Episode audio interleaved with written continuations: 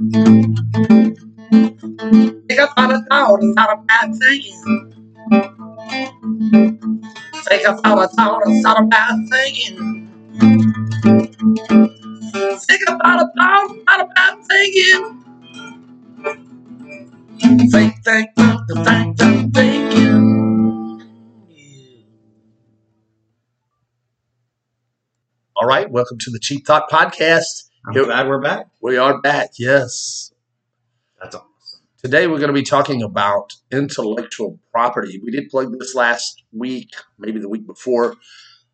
I am uh, thrilled to talk about it. I didn't know what it was before, and today we're going to do it. It's going to be a two part series. Today we're going to talk just a rough draft about what intellectual property is, talk about creativity, some of the ways that you can use it. Ben has uh, some great stuff. He did a little more research, I think, than I did. But um, anyway, the, the thing about it is uh, it's going to be a good show.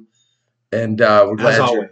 as always. And uh, we're glad that you're listening to the Cheap Thought Podcast. The idea of this show is that we that we get you to think a little bit about something. Thoughts are cheap, and uh, I hope this I hope this episode uh, really intrigues our audience in what what uh, audience we have at this point. And um, I hope uh, you said something about going back and looking on our other podcast, and uh, as we do this, and uh, you know come back with a fresher, a refreshed uh, podcast on the same subject, and maybe that's something we could do about this. But if not, I hope we learn more. I hope it intrigues our minds to learn more about what we're going to be talking about today and anything else that we do on the podcast. I think that's a great.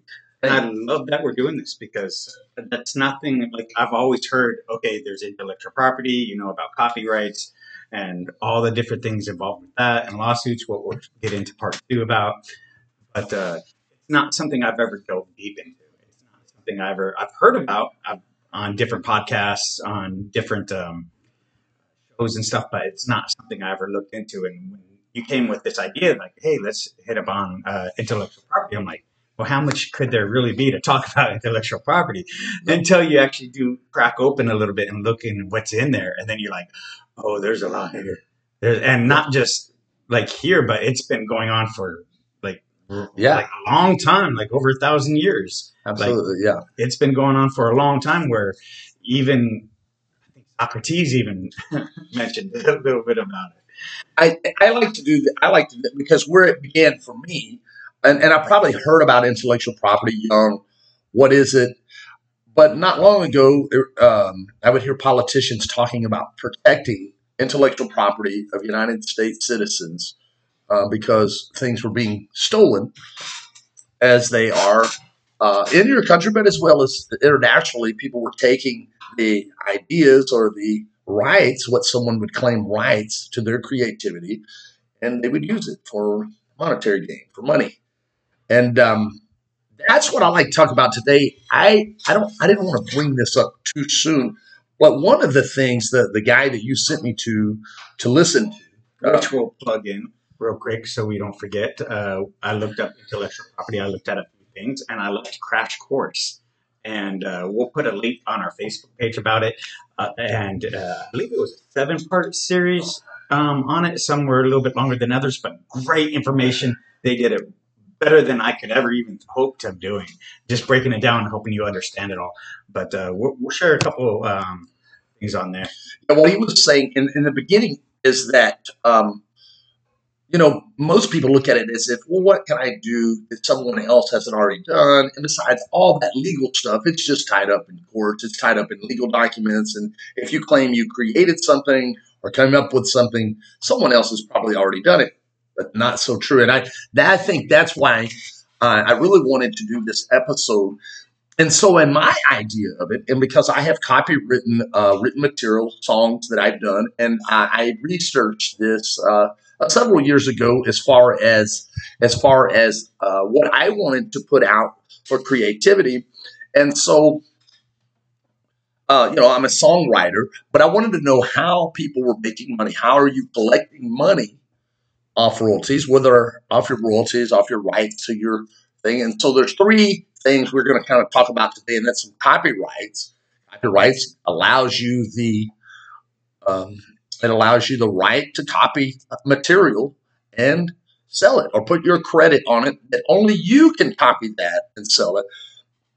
Then you have a trademark, which maybe you're going to have to fill me in on that. There have been the trademark, um, which is a part of a brand. That's what you have for your brand. It says this comes from you, and then you have the patent, so the actual uh, design and creation of what you've done. For the listener, and my intention for the show is that I can understand why someone would steal music or videos or something like we're doing today, creating a podcast. I can understand that that portion of that. Why would somebody take that? But think about someone taking a software design, taking a a tool design that makes something easier. And uh, you would think we would just all want to share things with everyone that makes it easier, but you know, people like to get paid. They want to get paid.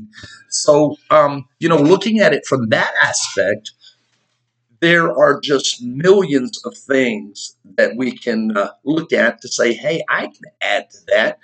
Um, no matter what product it is, you probably have your own way of using that product, and it may not be the way the person that designed it, the person that marketed it, the person that copied it and and made something similar, and you use this product, and you may use it totally different than the way it was intended because you use it to suit your needs for what you need it for. So, so anyway, if you have creativity and and you or you think you could invent something or there's something that you go, man, this would make this a lot better. Hey, I want to encourage you to write it down, draw a picture, come up with a design. Look into what you can do to copyright that, to to create or patent or patent or patent it. Uh, look what you can look into what you can do. Some of the laws with that. It is so interesting of how you can possess that, uh, and uh, you have a right to it. And, and whether you sell it today, a copyright. I didn't know this is till the lifetime of the person that wrote it, plus seventy years after that. So, if you want to find a songwriter, someone that wrote a song, and then 70 years after that, someone could own those rights. And then that song goes out for anybody can use that song. Pretty interesting. Being that we didn't get uh, into this recording world very big until about the 50s and the 60s. The 50s was like booming with uh, the wax albums and things as far as music and and uh, you know other shows, comedy or whatever, or even information, informational uh, recordings those weren't coming out. But you know, the '60s, the '70s, the advancement in technology. You had the '80s with the cassette tapes. You know, you had the the eight tracks. You had the VHS, the beta tapes. Then you get into the CDs, and now everything's digital. It's all in a cloud somewhere in the sky. But you can have your name on something that you have invented and put your name on it. Hey, man, it may come back to uh, be a fortune to you one day, you know. And you got to think all the ways that we are able to get that information through radio, through TV, through the internet. All those are um, engineering marvels that have taken place to be able to allow us to listen to that. And so there's so many different patents or trademarks that took place in order for us to get this technology. And that's one thing that a lot of people try to deal with, like uh, copywriting. Like I'm sure it's something Xerox had to do with the copy machine, just the legal aspects about it because it's so easy for people to misuse that information. But you also got to think this information, like uh, for innovation, like you, like after there's a time period, if it's seven years or seventy years after you're releasing, you can see how it's done. Then you can actually innovate and make it a little bit more better in certain ways because you can do something and realize, you know what, this is nice, but if you actually did this with it, it could be so much. You can do so much more with it, and I think that's a nice thing about innovation that you can always improve upon. Yeah, somebody else might have already did it, but you can tweak it in a way or make it that much better, and it can be so much more popular. If you make radios cheaper for everybody, then a lot more people have them. If you make cell phones cheaper, then a lot more people have them and it's just the way like that's the masses can get to it versus if being just uh, copyrighted and patented and you can't nobody shares that information then it's going to be super expensive, and not a lot of people are going to have it. So my, my dad would always say it would always get cheaper as the demand for the use of that. And so that's how the technology gets cheaper, you know, the demand for the use. And he'd say, hey, I'll, you know, v, I remember when VHS came out, my dad would say, I'll wait till they're like $20 for that. That's, that's good. That's a good point. Yeah, and it's something you said earlier about trademarks. Uh, that's like a recognizable um, brand logo or something, so, or a name that everybody would associate with. See, like, let's say Circle K or Apple or 7-Eleven, or you see um, any like Coca Cola, those are trademarks. Like you can't just use that. Like even in Texas, you have Buc-ee's. Like you see the little um, beaver with the hat on, you know that's Bucky. So anything that comes close to that, trying to rip that off, well, now you're infringing on their their trademarks. So that's something you got to be very careful in this country and most countries that uh, you can't infringe on those rights because, or like a shell or something like that, where people know exactly what it is just by seeing that logo. Or The- McDonald's, for instance, you see the golden arches. Was the movie coming to America? They had the golden something. well, you got to think The golden curves. The golden, like uh, there has to be room for for those things but if you're trying to profit off of it then yeah it's we can talk Yeah, about it's that something to recognize. Hey, this is mine. Uh, my brand. This is my brand. I've trademarked this, right? And so that way you have a recognition towards that. Or like Mickey Mouse If you're known for your product, and then somebody else comes with a similar thing, uh, you're uh, uh, and they're trying to sell because in your likeness Yeah, yeah. it's not good like if you see another Brent um, talking about he's on the uh, Tater Tot podcast like hey no no no no no no Yeah, the tater tot fuzz.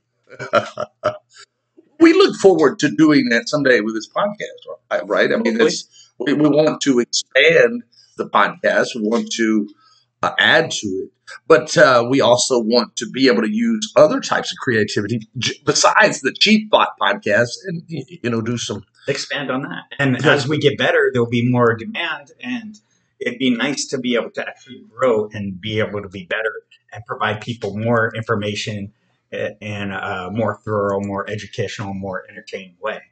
Yeah, I didn't throw that out there. The cheap thought 2023 at gmail.com. That's our email address. And uh, we look forward to hearing from you from this because with that, with what you're saying, I like to hear if people have a good story, Ben. I just love good stories. Yes, we do. And I'd love to have a, you know, someone that may want to volunteer, want to participate in this uh, show. And they say, hey, I can help you out with a little creativity. I can help you out with a little tech support. I can help you out with this or that. Or I can make, I make these uh, noises or I do these cartoon characters or whatever. And uh, would you like to add a character to your show? And I'll do the tech stuff for you or whatever. Send us an email, cheapthought2023 at gmail.com. And uh, we want to we want to hear about that. We want to read about it, and uh, we, we may want to talk to you. Hey, come in. Click it in the bio; it's right there. But also, another thing I wanted to touch upon is if you have a story that you've been involved with, uh, your patent or any of your copyrighted material, and you want to share this with us, so next time we hit upon the subject in the future, uh, maybe 100 episodes in or whatever, and we want to revisit, I would love, and Brent would love this too, if we use your story in our next podcast about this subject. Not, not the next episode, but in the future when we, we go back into it and or if you want to learn a little little bit more and ask, well, what do you think about this or that? We can actually go a little bit more in depth, do a little bit more homework, or just share uh, your own experience in this matter, and we can share yours and how how you felt about it uh, going through not you, Brent, but the listener. They can tell us. Well, I'm a listener right now. yeah, exactly. But uh, their experience going through courts or going through the process of uh, not knowing how to patent or not knowing how to copyright their material and then actually going through it and something they feel like they want to share with other listeners. I wish I knew this, you know, and then we could share that so so a lot more people can hear their story out. I I, uh, I know this podcast just talking about this. When I when I begin to think about it, I thought, man, I don't know. You know, this is kind of boring. This stuff, you know, it's all about uh, you know trying to do things the right way to in order to um, either make money or get credit for something that you've done. And then I think about the next episode that we're going to do about this, which will be talking about court cases. So if you're not following in this part, when we get to those court cases next week in the po- podcast and things that have been in the media with actors and musicians, and now we're we're probably just going to touch on a few. Ben, that's going to be a lot of fun because when you appreciate um, creation, something that you've done, and I think I don't care what background you're from, I don't care where where you're at in your life, I don't care if you got a lot of money, you got no money. If you've come up with something, if you have an idea, if you've created something that helps people out, that benefits people, that is artistic, whatever you got, this is a great thing to want to know about. It is great. So, um, anyway, I'm so so um, so glad to uh, to be able to do this. Yeah, your creation is is special, and um, this allows you an opportunity to do that. And um, hey, you should put your name on something you created. You should really put your name on something that. Uh, that uh, you think, hey, this is going to make some things better. If it makes it better for you, it probably makes it better for others. So you got something. I know you got something. And, um, you know, you don't want to.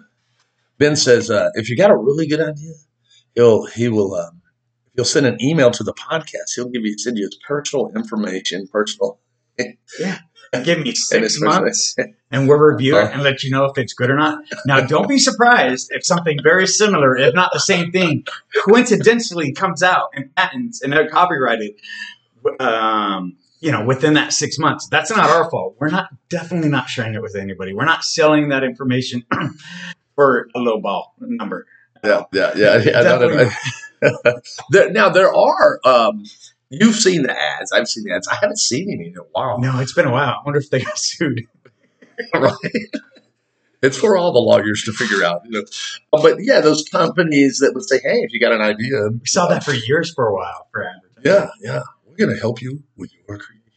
I don't know whether to trust that or not, but I think if people are advertising to do that, they're going to want to make most of the money off of uh, advertising is cheap off a product or an idea that you may have. So yeah, advertisement's not cheap, but it works. They say yeah. it does work, and you can copyright your own ad. Hey, if you have any ad ideas, you know. so um, whenever they say it works, I get skeptical.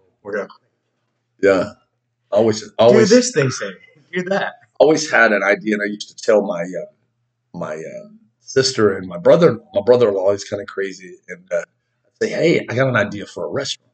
I said, "I got the whole commercial. I can write the menu. It's everything. It's the whole restaurant." They said, "What?" Oh, it's a fusion restaurant. It's Asian Cajun. It's Asian Cajun, and then have a little cartoon character, and then um, he's like wearing a straw hat, and he runs around. And he says, "It's spicy." and it's spicy. But you have a fusion of Asian and Cajun food, which is Cajun food's a little spicy. Some of the Asian food depends on where you're at in Asia, you know. So um, some places more than others. Yeah. So I mean, I don't know. And so anyway, um, I'm, I'm saying so that. What for, your siblings? I'm saying that for years. Oh, so one day I get a, a text with a picture of it, and there's a restaurant somewhere in in Washington State called the Asian Cajun.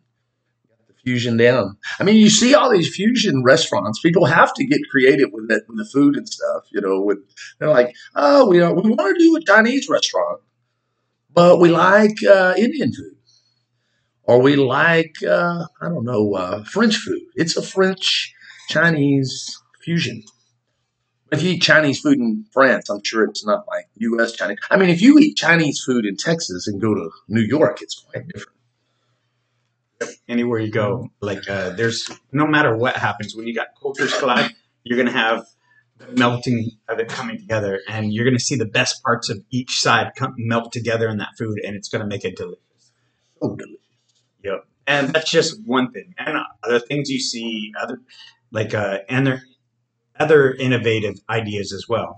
Like for instance, uh, I'm sure a lot of those advertisements I see on furniture where they make them compact and foldable, and you see a lot of those things trending on uh, Those are media. pretty cool. The little rice It's really cool. So you got to think of like you got Western style meets Eastern compact, you know, and they they merge together. And I'm sure there's a lot of patents on those technologies and make those brands. and the to go uh, stuff. Mhm. The to go boxes. Isn't that what you're talking about? The foldable? I was talking about like the foldable furniture and for apartments Oh, and oh. So there's so many different things you can go with. Okay. Yeah, yeah. yeah, like I haven't thought of this one yet. Yeah. I don't you know, I, I I've been thinking about stuff like this. What can you create that's yours for a long time or something that you can add to? You you try to make it better for a long time. And um I guess my dad was always like. But he's like, oh, I can never come up with anything. And I think when we put too much thought into just thinking, I'm going to come up with something. But when this happens, when, when this usually happens, when people get creative, they've been using something for a long time and they go, man, they look at it, they go, man, I can make this better if I just did this and that. And they do. And uh, one this morning, um, I was thinking about this show. I get up, uh, I'm, I'm going to shave, and I'm in the bathroom. So I look around. I have all these products in the bathroom, just as you probably have, um, but just as anyone else. But I'm looking around at all these products. So I have a razor. There's uh, different creams, gels for medicine. There's the swab. The, I have the electric razor. You got the little. You got the big uh, razor, the electric, uh, or not electric razor, but the clippers. And then you got the ones that are real small for the nose and ears. And then, and then, of course, you could probably do all that with scissors, right? But this makes it a little easier. Like, zzz. anyway, um, You ever gone too far? oh yeah, Okay. but uh, worse is like yanking out the nose hair. You don't ever want to do that while you're driving, or Good thing I have this baby face. yeah, yeah. So, uh, but I'm looking at that. I'm looking at the designs of uh, of the tubes, or you know, the screw top with the you have the screw top, or you the pump. You know, I used to buy. I don't know how you buy shampoo, but I like to buy the big thing with the pump. You just- You know, there you go. It gives you about the right amount. Sometimes, if you had the one where you turned up, you might squeeze out way too much, or And you got to think the, the time that they spent to design that pump to get the right amount. And you got to think the countless hours, probably a team of people put into that make sure that they get just enough and not too much, not too little for those pumps. You got to think of all the the uh, the what is that RD and D, the research or R and D or like research and development put in uh, to those technology, how wide, how thick, to make it all work for you. So when you try it, you're like, I like this people put time and effort and energy and for their company to make that happen. Now, did they probably get that uh, get that credit? No, the company did. But the company paid them to design it specifically for their for the consumer. the, the simple invention of just the shaving cream. Mhm. And uh, you know they have the little gel where you just need a dot and then it like. Whoosh. But then you have the old kind, you know. Old school. What what was that? Uh, Brunswick. What is the name? Anyway, it was a popular popular shaving cream. But that was so cool because before, in order to get that foam, now you have the foam soaps and everything. But before, you had to take like a brush, put it on the soap, lather it up real good. You know, and then lather your face. And then when you think about the blades, you don't just have that straight razor. Some people like that. If I go to my barber and I ask him, he'll use a straight razor, but he's a, he's he's an older guy, and his hand will get shaking when he's down there on my neck or something. I'm a little nervous. So, yeah, he's got that blade. So now you think about the blades, and you got what two, three, four, five, uh, maybe even six blade razors. Now I think I use a four blade razor, but you have all of this. And I mean, you, when you see these commercials and they're advertising that, and then you try it, and you're like, "Wow, this is pretty good." I mean, this will flat cut, you know.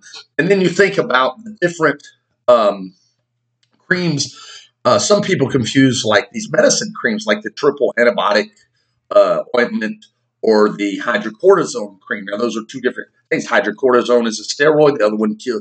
Uh, the other one's antibiotic. It kills bacteria, and um, uh, three types, I guess. If it's triple antibiotic, Mhm. you know. So um, you want to consider that, but how they dispense those, how those are used. So you get the big tube, you get the little tube. There's the one with the little spout. Uh, and, I mean, you could go through tons of things just on medicine. Don't you think that would be fun? And I wanted it before I forget. I wanted to tell a story about uh, the shaving cream because I remember when I was a child in the '80s at school. I forget why we got this package. Maybe it was after we read a book or something like that. Everybody in the class got this like bundle of stuff, like almost like a gift basket, and inside there had the brand new Gillette Gel shaving cream. So it was before it became popular. It was a brand new thing, and it came with the kit and like a, a also, I don't think it came with razor blades. That would have been probably not good. But it came with shaving cream. And I remember my parents like, why did kids get shaving cream? That's so weird. And it's gel. Like who they've never heard of it. That was brand new for them. Wow. And I, I know my dad was like, okay, let me try that. He he actually tried it the next day, uh, shaved, and he was like, that's the best shaving cream I ever had. Yeah. And after that freebie little thing, and I forget everything else. I just remember that one thing that came in it, and I, ever since then, he didn't go back to his old shaving cream anymore. He, he was looking for that Gillette gel It shaving works. cream that was gel, and then it turned into foam, and he lathered it up, and he was like, "That was an excellent." Excellent uh, thing. I do want to say there was razor blades, but it probably wasn't. It probably had the three blades at the time, Uh, and traditional was one or two, I think. yeah. So it was like a. This is like I probably have to actually ask my dad or my mom about it. even from bar soap to the gel soaps for hand or Mhm. you know if you took a shower you use a bar soap you use the you know i'm just thinking about those things just in the bathroom alone now when you walk around your house and you go in your garage you, you know you go to work you could see so many other things you could improve probably you know I, I used to work in a mechanic around a mechanic shop and the guys would say man these engineers they did not know what they were doing. They did, why did they design this like this? I have to work on it. Well the engineer didn't plan on working on it. Exactly. And the Or mechan- how they put it in, compacted it in, you know. Sure. But it's made it so much harder for people to work on their own engines, especially when it's all computer based and electronical now. Where now most people can't work on their new engines. They can do little things here and there, but for the most part, you got to take it into a dealership to get it worked on. Yeah. Make sure that they they clear the codes and and get it all done. Now there are ways around it, but there's still a lot of things that you just have to go to a professional to get it done. what was it guy's name or that, that it was it was called uh the youtube the youtube Yeah. Oh, the uh, the the name of the company was was called Crash Course. the crash course for in, intellectual property Right. and i i want to encourage uh, listeners to to to do a little research in this and share that with us if you'd like It's pretty entertaining. They did a very thorough job. but this is great stuff to know because one day you may have brilliant invention and uh, hey in order to share that with people you may need to get some funding but you need to have the rights to it you need to have the credit to your name for that invention and whether you have the money or not you could probably attract a few dollars if it's the right uh, thing for the right people you, it's like that shark tank these people are coming up with stuff Right. you know and uh, people say hey so i mean hey But sometimes it's a matter of just okay, I got the great idea. I just don't know how to get the funding. I, I don't know how to attract the people to that need to hear it to invest in it. So so I can actually make this. So if you can't get on Shark Tank, maybe you should just email Brent here and, and myself. Then Yeah. over here, I'll help uh, you improve it. That way I can get some credit. Now we don't have to keep on saying the email address. It's in the link when you click on this in the Oh. first place. For Just- Yeah, so just click on it, email us, and uh, we'll. And if we go through it, and we like it. Guess what? We'll share it on this podcast. And one day we're gonna be able to reach a lot of people. No, I was thinking I bought a Mega Million ticket. Did you buy a Mega? No, I didn't. So I bought a Mega Million ticket, but I'm thinking about this show and the creation. But a lottery ticket is not in the few dollars you pay for one. You know, the two dollars or whatever.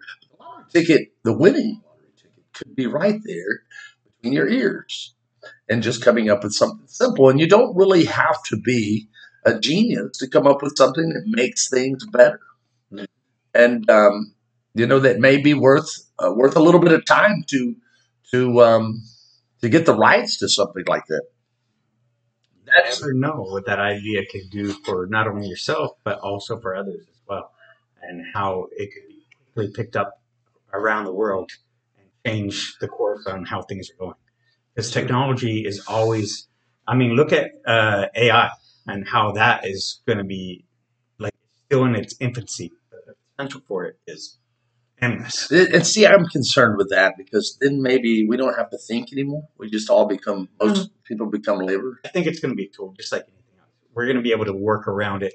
I think, and like, I'm not a fear monger. Like, for instance, when the radio was first created, a lot of people were like anti-radio, and then TV, anti-TV, and newspaper, same thing, and then books and everything else, and the, the internet's the same way. But also, AI is going to be also another barrier that people are scared of because people don't people are comfortable the way things are nobody likes change but that's one those are one of the few things that you can expect in life you can expect change you can expect death and you can expect taxes so those are the things that it's always evolving and when you have a great idea it could per- it could change the course of your life and others as well just because of the simple fact of thinking You mentioned books too, and, and I mean, if you're a writer, um, uh, you like to write books, short stories, poems, whatever, cookbooks, anything. Um, and I, I think I was listening to that guy, and he said you can copy public information and share that, package it up in a book, and sell that. And you put your you can't claim rights to the the product in there, but anybody else could share that as well. But you could sell an information book just from uh, information that you collected. You can copy that. But if you have your own, um, you know, creative writing, whether it be fiction, whether it be nonfiction, whatever, something you've researched, and you just want to write that and share the information, um, you know, I mean, hey, that's a way to put your name on something. One day somebody's going to write a book about you it's, and hopefully they have your blessings with it and have you uh, in there but uh, i mean just think of the stories that are in that book about your life story I never did much uh, publishing with my writing or my songs. I, I, I did a little bit, just uh, a few show, uh, social media stuff, and I wasn't very pleased with some of the studio stuff that I did. Just just to mention, I don't like to talk too much about this or about me, but um, I would like to go and uh, I would like to uh, have some masterpiece to be able to publish, but I'm not a masterpiece artist or recognized for that. But uh, I do value that stuff, and maybe I'll have some use for that, just like the intro song for the show we do here. I wrote that years ago, and now what that guy was saying on that that uh, podcast, he was saying, or that uh, video, he was saying that uh, when you record something now, because it's digitally recorded, whether it be uh, video or audio like we're doing here, or you uh, saved it, something that you typed up and you saved it. That's a copyright because you created it, as long as you didn't plagiarize. You know, as long as you didn't steal somebody else's work and try to put your name on it, saying I wrote this or I I invented the cure for certain cancer. And uh, here's the here's the chemi- chemical code. everything's a copyright you know, we just repackaged it and and put it out there our We- words that we say the everything that we use everything is just more innovative that's that's another thing I thought about packages is like so you can think about drugs, all the drug chemicals they have have a way, you know, they invented this. And so if they invented a drug like Tylenol, well you couldn't sell acetaminophen as acetaminophen, which is the key ingredient in Tylenol, until that their rights rights have, have uh, expired, right? and then other people do it and that's where you get the non-brand or the store brands and they go ahead and they push you know and sell it for cheaper because they didn't but the name brand is still there as usually a little bit more expensive. And then the the off brands are more available because it's cheaper so more people can get it. But it's the same things. You look at the ingredients and down the road it's like So say you're messing around in the garage and you got some chemicals from out from under the sink, Uh-huh. mixed up a concoction or something, and now you just created a cure for some type of skin disease because you got some. Mhm. I don't know. and FBI is well, your neighbors have made a complaint and uh, you have all these chemicals here. We're gonna have to uh, uh, really look into it. We Well- well, I think about that chemical, chemical um, uh, engineering is so important because you have your consumption based stuff, stuff you store food in, um, or something that you know that you could ingest, or it's going to hold something that you would ingest. And um, then you have your other, you know, plastic products, other, you know, metal made products, metal formulas. You and I talked about this before. Used to, there were patents on metal. Um, and, and if you bought cheap tools, you got cheap tools. Those patents have expired. And now there's a much broader competition in the in the market for tools, and you can buy a much uh, better tool. It, it may not be the big name brand that you knew before because they had patents on that stuff. Uh, wait, Sears did this for a long time. They sold their Craftsman brand, and maybe they didn't have the um, what's that Snap on uh, formula for their metal, but what they offered was lifetime replacement. So they knew that theirs wasn't as a high quality, so they just had the lifetime brand on it. So if it does break, you just come in and you you replace it for free, no questions asked. And they were known for that, and people liked it because you could get a cheaper tool, and if something happens, you know you could take it back and get a new one. If it's all rusty, if it's all or you just bought the good one, you never had to replace it. Exactly, and that's why a lot of people did not buy. Oh. because they wanted the better quality one, especially if you're out of work or something and you don't have the time to go and replace it. You just buy the, the nice one that's going to work for the next because yeah. they're not going to have any issues. they don't have to go back to. Yeah, my great great grandpa's tools. They still they're still usable today. But it, that's another thing about nice about cheap tools. Like so, I have like a, a brand like Ryobi, like yeah, battery operated.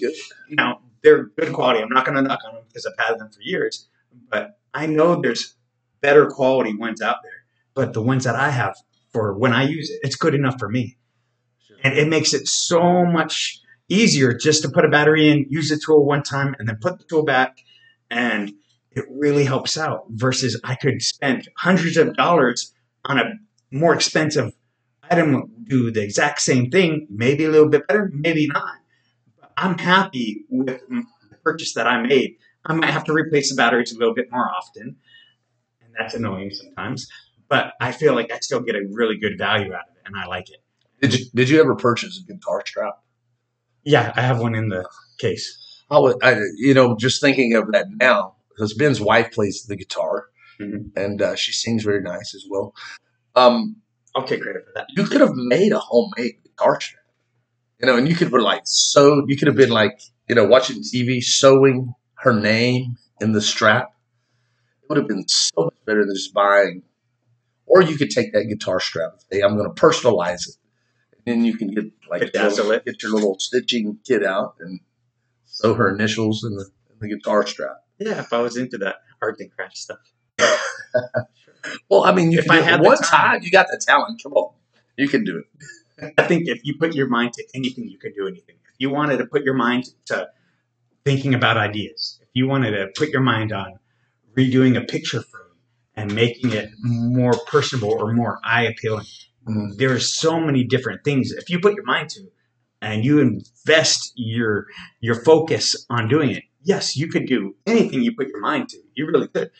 But then you got to look at is how much is that is taken away from other things. I think of uh, Nikola Tesla on how much time he he invested in doing. Uh, working on electricity.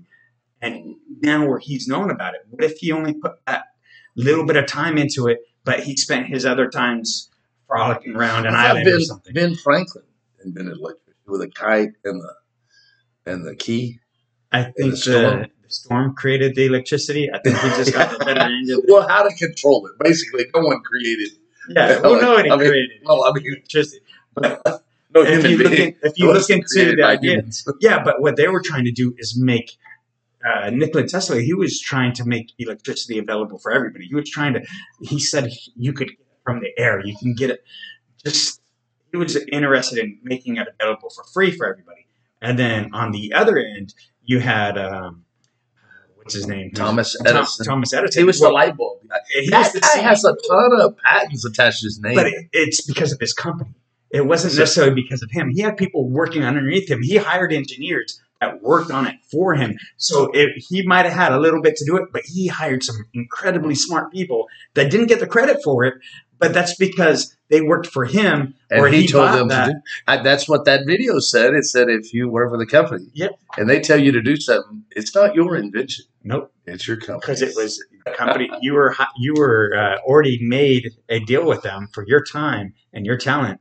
Yeah. and I mean, so- they are paying you, so you know exactly. they're paying you to be creative. I guess if you're a writer for a newspaper, they're paying you to be creative. Yeah. Or a writer for a, for you know a news media or whatever. But as long as you don't sign anything in that contract when you're getting hired, if you come up with an idea for a book and you do the book, and they don't, you know, that they can't say, hey, you did, as long as you didn't do it during their time and you do a book on your time off, they don't have rights over that. But if you're actually during your your lunchtime, even though you're still getting paid, if you start writing it, th- they might be entitled to that time. they work like 15 hours a day. There was no time for them to write them. Maybe I don't know.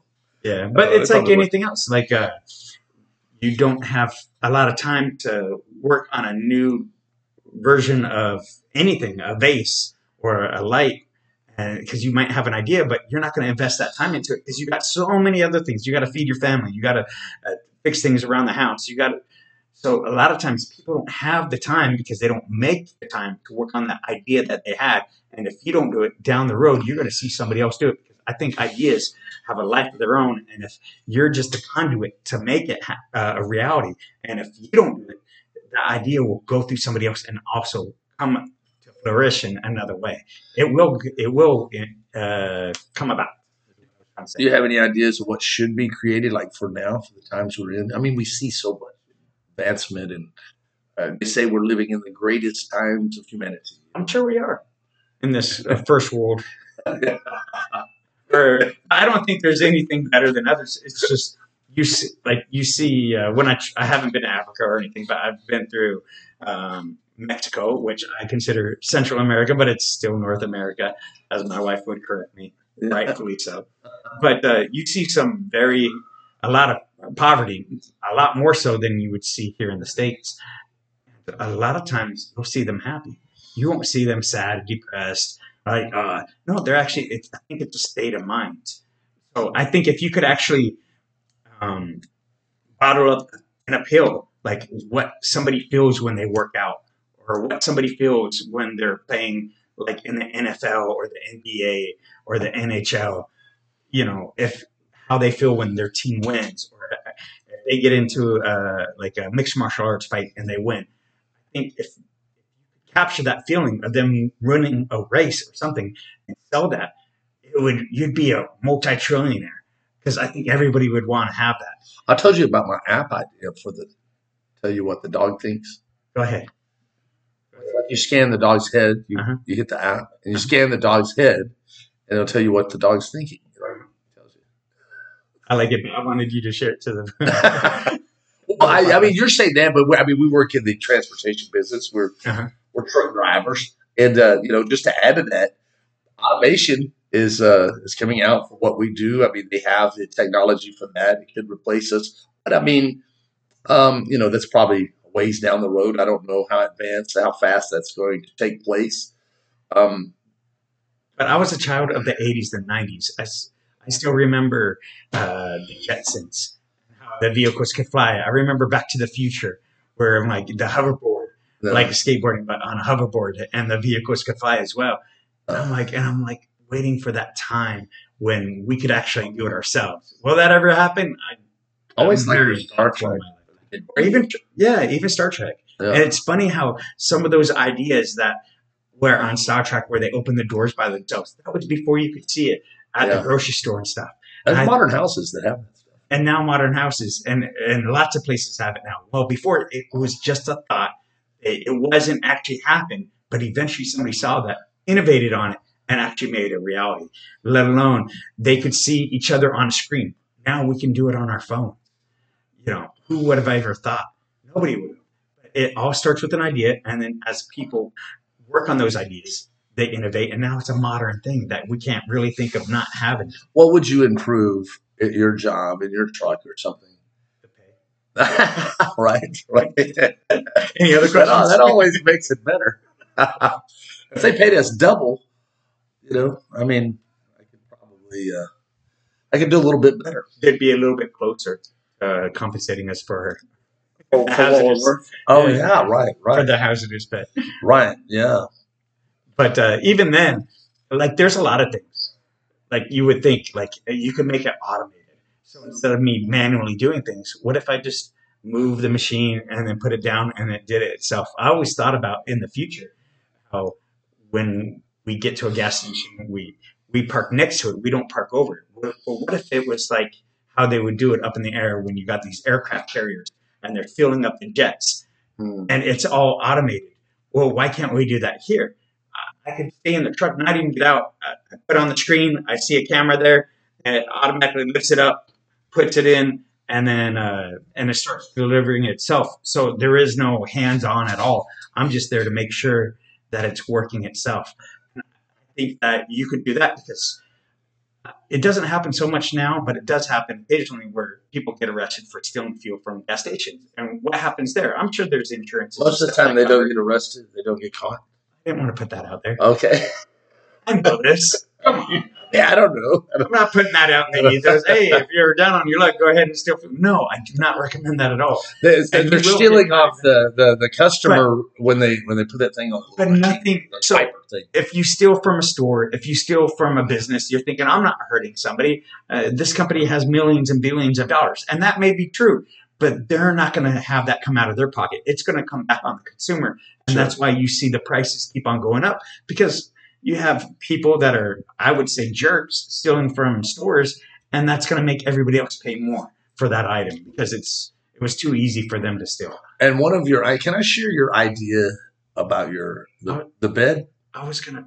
No, go ahead. But you want to, But we did talk about patent. We, we did talk about The that anti- a long time ago. It- Did we mention that on the? No, I, did we? I don't remember if we did. But but I the uh, the anti gravity bed. Yes. Is that what it is? Yeah. So so you like sleep without any tension on your body in an anti gravity box. This is a free idea, by the way. If you guys come up with this, you can just give me credit and I'll and send one to my Yeah. house. He'll take And- two cents for every one you sell. No, no. I won't even take two cents. I'll take one penny Yeah. because I think it's going to be a great idea.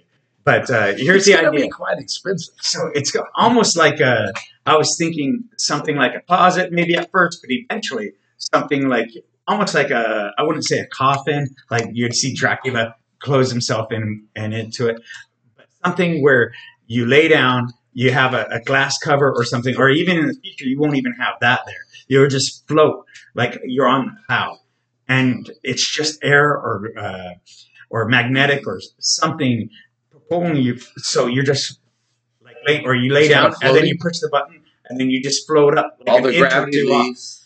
And so now you have no tension on your body. Imagine how good your body would feel if you go all night sleeping like that, where there's no kinks or no. It puts the mattress factories out of business. Oh yeah, but I think they would be one of the first ones to jump in on it. They're going to be like, Yeah. "Oh, this is the future right here." It's like But you, they're so good. It's like like sleeping on the clouds. I'm concerned about like, is there going to be air in there? Well, if it's not, um, if there's nothing containing it, then because after a while you got to think gravity is strong at the base, but not so much further away. And maybe because your mass, depending upon how big you are, like you could just lay down on it, or you could stand up. It wouldn't. It depends what idea it actually works or not. But you could just be floating, standing up, and it, you're not going to have an issue. Or if you're laying down and you're perfectly straight, No And more, no more cricks in your neck. there's no more cranks in your neck. You're not feeling anything. And but what happens if that technology fails while you're asleep? You could hurt yourself. so you gotta you gotta take everything well, into yeah, it consideration. depends on how hard the fall and what position you're in. I just want to be there for the, all the testing. I don't want to be in it, but I just want to. That'd be some pretty funny reels watching. Yeah, yeah, they're going to use you for the testing. This, is, this was your idea. Come get in this. Okay, I need a quarter instead of uh, one penny or two cents. I'm I mean, these things are going to be like ten thousand dollar, hundred thousand dollar. It's only to be for the filthy rich first. Yeah, only yeah. the Elon Well, Musks sure, of the sure. world can will be able to afford it at first, but they're going to love it. Uh. and then over ten years, then, then you're going to just have the wealthy people have it, and then another ten years, you're going to only have the rich people have it, and then another ten years, then you're going to start seeing the middle class have it, and then You know, you know, uh, about a hundred something years ago, Ben, uh, uh, everyone had horses and used horses and rode around on horses, and only the rich had cars. But, But- is that with the but- Model T or but today-? But today, um, when the Model A came out, I guess before. But it was the T that got super affordable for Yeah, everybody. yeah. So, in so, but all everyone had horses, and uh, only the rich had cars. Today, everyone has cars, and only the rich have horses. And my, my, my, the stables have turned. Exactly. It's funny how that works and how how, how much more expensive a horse is versus and the upkeep and the maintenance of it versus a car. Oh wow. Yeah, yeah, it would not be efficient to go on a horse ride from Corpus Christi to Dallas. You're going to have to stop a few times. That horse needs, and especially in this weather, man, that would be it. You got to think of how rough the Cowboys had it back then. Yeah, In this area, oh my goodness. Yeah. I'd rather just get in a Tesla and just tell it to take me wherever I need to go and just let it drive. I was thinking. So they have Tesla has the electric semi truck. Um, they say it could go a thousand miles on one charge. Oh, wow. So, um, and then if you add automation to that, you don't need a driver. It's cheaper. I don't know if it's cheaper. I guess I don't know what it would cost to charge the truck if you had problems. Which they're going to have problems. Anything new, You're going to have to. but that may be something else. You know, you reduce emissions quite a bit. Stop burning the diesel. I think if you're going to do laws, maybe do it in the trucking industry for diesel because diesel puts out a lot of of uh, smog and things. Not try to force people to, to drive electric cars, which I mean, gasoline burns pretty clean, and with all the emissions uh, requirements for vehicles today, it's not not really that much uh, stuff going up in the air from the car. The semi truck, for sure. So you get a, lot of carbon monoxide coming out as well. So Yeah, and I a mean- lot of pollutants from that burning of the diesel. But is it even worse than just saying having a campfire and and having the carcinogens come out from the wood and the meat and stuff like that? But you don't have a ton of people building campfires. Maybe during holidays, but yeah, but what if you're just doing a, a backyard barbecue? You have a lot of that. Probably not so much. It's easier Yeah. just to, to cook inside the, the kitchen versus having a barbecue. But on the weekends, quite a bit. I'll tell but you, if you're right over the grill, you're getting a lot of that smoke. And is that worse for you than the emissions of being 100 feet away from a vehicle? Or in New York, uh, the uh, because it's very concentrated there, and because of all the trucks and the indus- industrial stuff, mainly because of the uh, semi trucks going in and out, and the ships coming in the harbor, uh, the cancer is like twice the rate of the nation there for people. So I, you know, I don't know.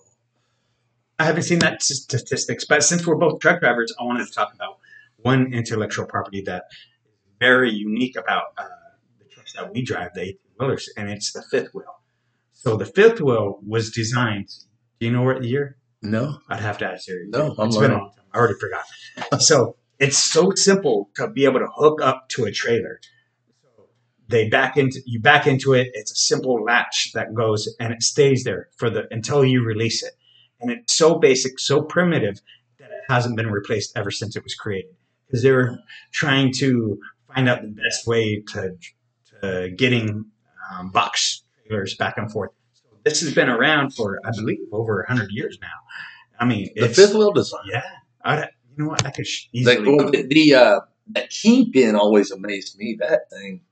I mean, uh, that one thing was that whole trailer. That one kingpin. and that's what the It's not very big. It's not as big as a, a fist, you know. Yeah.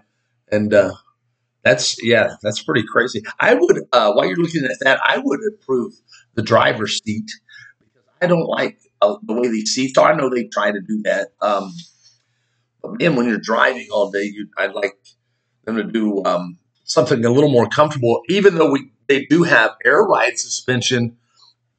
And they also put air ride in the seats. So you have an air ride suspension versus springs or struts or shocks. You have air ride, which has made, which has improved the ride in trucks quite a bit. Um, I remember when I first got into the trucking business, we were getting those air ride trucks, but we did a lot of spring trailers, and that would be a little bit rougher riding. But yeah, that's uh, that is a good thing for for talk about there being that that uh, fifth wheel design with the kingpin.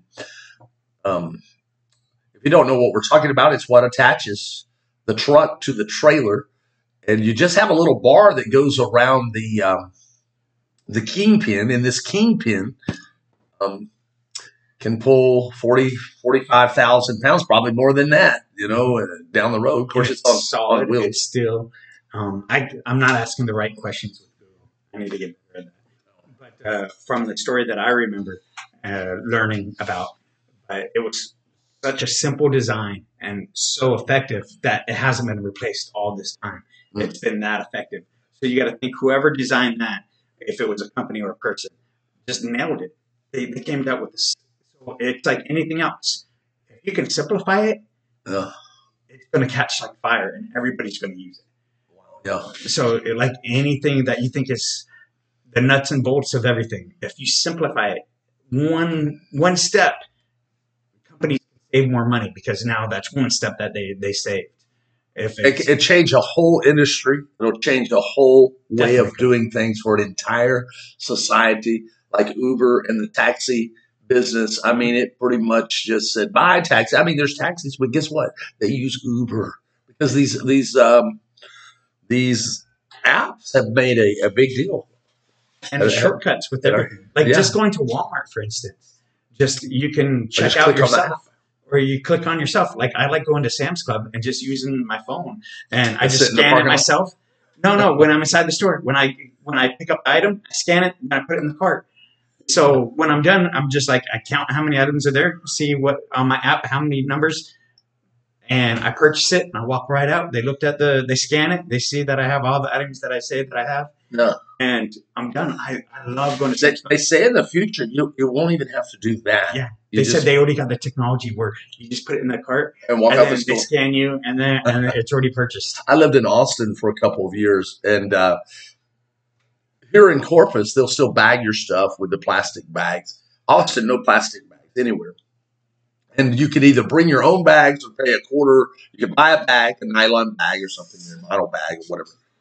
Or uh, sometimes the place would have the paper sacks. I like the old grocery store paper sacks; those are pretty cool. But Do you know why they started phasing out before it goes into cutting saving the trees?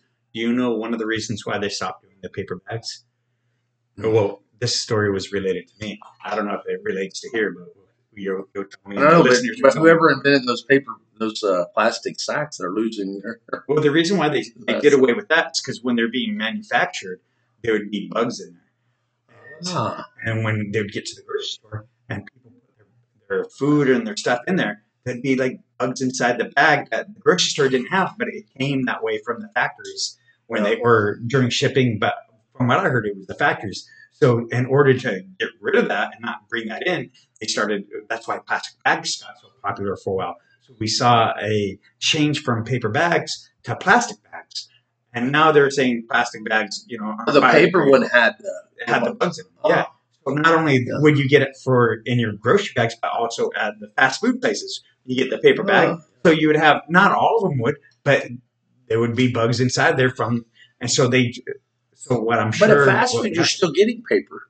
yes, but I think they changed. I'm sure it's not the same factories, or I'm sure they changed. They up their made it food gradable or not food gradable. You can't eat it, No. but I'm sure they improved their services so they can continue doing business. But you would get like uh, I heard that they had very low standards for a long time, and so that's why they phased. A lot of companies phased out the paper bags for a while, and now. I, I know this is off the subject, but do you ever notice, like, you go to um, Walmart or you go to HEB, and and um, HEB is our grocery store, big grocery store. we love in HEB Texas. in Texas. South Texas. I, I don't think they have them in Dallas, or maybe they're going to They- Dallas area. They're barely getting the HEB. Are you sure? They have the they're- Krogers and they have the Albertsons. They used to have the um, what's the thumb one? Tom Thumb, Tom Thumb, Never heard the of it. Winn Dixie. Yeah, I mean, there's so many. Safeway was a big, Safeway was big. yeah. I'm from out east, so you know the Krogers. But the people don't. It's like you can't get people to. I, I usually go in the the lane. Someone checks you out, you know, and so I feel good. Someone checked me out. But anyway, um, you go in the grocery store. What? I, I was just going to relate. I'm looking at you like, well, because when I first saw that you check yourself out, I hated that at first. I'd rather I know go. they ain't paying I'd me. rather go to. I'm, not paying me. I'm off. Why am I going to be doing Somebody's gotta somebody else's job? You know, this is so messed up. But because the lines, let's say at Walmart, got so long for being for having a, somebody to actually check you out, I'd rather now. I'd rather just check myself out and save the time. And now we got long kind of weird you check yourself out in the mirror. Not so much. But I was saying, well, but what I'm saying is like, like, like I get in line, and usually they have that person that comes over to the end. Uh-huh. You know, you got your groceries or whatever. You're at Walmart, and they bag your stuff, right? And I'm noticing they're just looking at you like, bag your stuff. There's the bag. Why don't you just get the, put them in the bags right here? I'm like, well, don't y'all have a bagger? Aren't you going to put the bag? Aren't the person coming over here putting my stuff in the bag and putting it in the basket? You know how many times I've been to Walmart and they put they got that little carousel with the put it on top of the carousel and they don't put it in the bag. and I've le- I've even left the bag because they didn't turn it. Oh yeah. You know, and I'm like, hey, I get back. I'm like, where is this? Yeah. Why don't I have it? You didn't make sure I had it. If y'all had a bagger over here, put my stuff in the basket, so when I roll it out to my vehicle, I would know I had my stuff. I've had that These people don't care. These people don't care anymore. exact They used to care, man. They used to care. Customer service used to be a thing. Yeah. Customer service. Yeah, the it's company's all- caring. Yeah, yeah. I think the problem is, is you got. Uh, see, they say United States has always been the land of the free. Has it been really the land of the free for the people or for companies? I don't know. It's something to think about. Because the laws are always for the companies, not so We're gonna make our we're gonna make our customer work when you get in here. just get Spend two hours shopping in our store. You need to check yourself out, bag your stuff. They used to send people at the grocery store. I, they still do this because I've heard them ask people if they needed help with their groceries to the car. Mhm. It used to be common to, to ask everyone just about. And um, I remember the the baggers used to ask them they'd bag the, the the things and then they'd ask the individual didn't matter if it was man woman or it didn't matter age they're like would you would you like help can I help you Yeah. and you don't get that very much anymore I think I think people don't like going to the grocery store. I don't like the idea of having it shipped to my house, and I've done that. Mhm. Um, or going to the curbside pickup. but now they have curbside which is awesome so you can actually order everything you want online you can pick it out and then you can go there and they'll put it in your in your vehicle for you which is nice Well, I don't. I, I like that a little bit better because you can see the products, some of them because they bag them up. You can see some of the products, but I kind of like going. I'd rather go if it's for certain things. I want to see what I'm buying. You know, I may not want that product that's on the front of the shelf. I want the one two two spaces back. or they don't have the exact same brand that you asked for in there, but they're like, "Oh, this is the off brand that this is here," so they'll grab that and give it to you instead. What you paid for the No, no, no. They'll pay. They'll, they'll, Oh, they'll they do will the correct correction. They will do the correct. but Okay. The reason I'm saying that is because my parents use. I don't use curbside, but my parents do, Yeah. and yeah. so they'll order online, and then when they get there, they're like, "This isn't what I ordered," and they're like, "But their response, is the customer service response is like, yeah, but it's similar to what you wanted." They're like, yeah. "I didn't want similar. I wanted exactly what I wanted, or I didn't you know, want it at you know the problems with this are going to fester. They're going to get worse. It's going to be a mess. I think. As but I mean, I guess we're all going to conform to some type of system in this way, and we all do. and it's going. I don't know, man. We're just going to work like robots or something. But when you said that, it also made me think of a writer. Uh, when laptops are popular, so people write on the laptop. Well, a lot of people that are writers, they don't like using the laptop because they learned and they started on a typewriter. They like the feel, they like the sound. They click, click, click, click, click, click, click. They, and the, the, the laptop is not the same thing. They don't get that same feel, the same sounds. So it doesn't do it for them. So you have some people that don't want to write on a computer or a laptop at all. They'd rather do a typewriter. Now, I think that's outdated now. People don't really do that anymore. Mhm. Most people are learning and very creative people. People are now people just speak and it They- types. they types. grew up and on the computer, Mhm. so it's not an issue. But you still have the old school people that still like the old school ways. I think it's a matter of like our music, where we grew up, what age we are, what was around us that spoke to us at our at the ages where we were maturing. We still long for that music. We still like it. I still listen to something in the early 90s that I'm like, it brings back memories. So I still like it. And we see the difference in elevator music. I'm sure somebody spent a lot of time on that. But as you can tell, you don't hear elevator,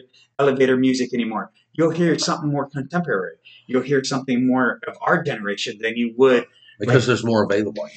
Well, I think it's because the times changed. You have people that like that music. Like you don't hear blues music anymore. You don't hear jazz music anymore. I hear it when I'm driving in my car. That's Yeah, what I 'cause you choose to choose. In public, you don't hear that anymore.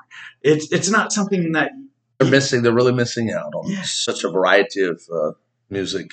or just like uh, for instance, I grew up. My my mother was in the symphonies and stuff like that, and so I still like listening to the symphonies and like if there's something about that where you don't get that out of music anymore. You get more digitally created music, and you don't get that Yeah, you don't get that feel. that feel.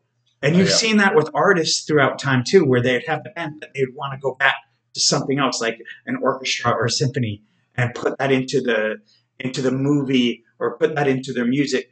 And not all the time, but sometimes. So you'll see that where some of the old stuff is still desired in, and when it's done good, it's done great. Yeah, But you'll see that with future. everything else. Like you'll you'll see in the future where people are like, you know what, I miss that techno. Let's bring that techno back because they want to listen to those those beats again. next week it's going to be fun. Uh, we're going to talk about some lawsuits, Ben, cases, big cases. It's going to be good stuff because man, these are some things that just I, I was reading some of these cases. If you're listening to this podcast and then you're going to listen to the next one, you got to because it is.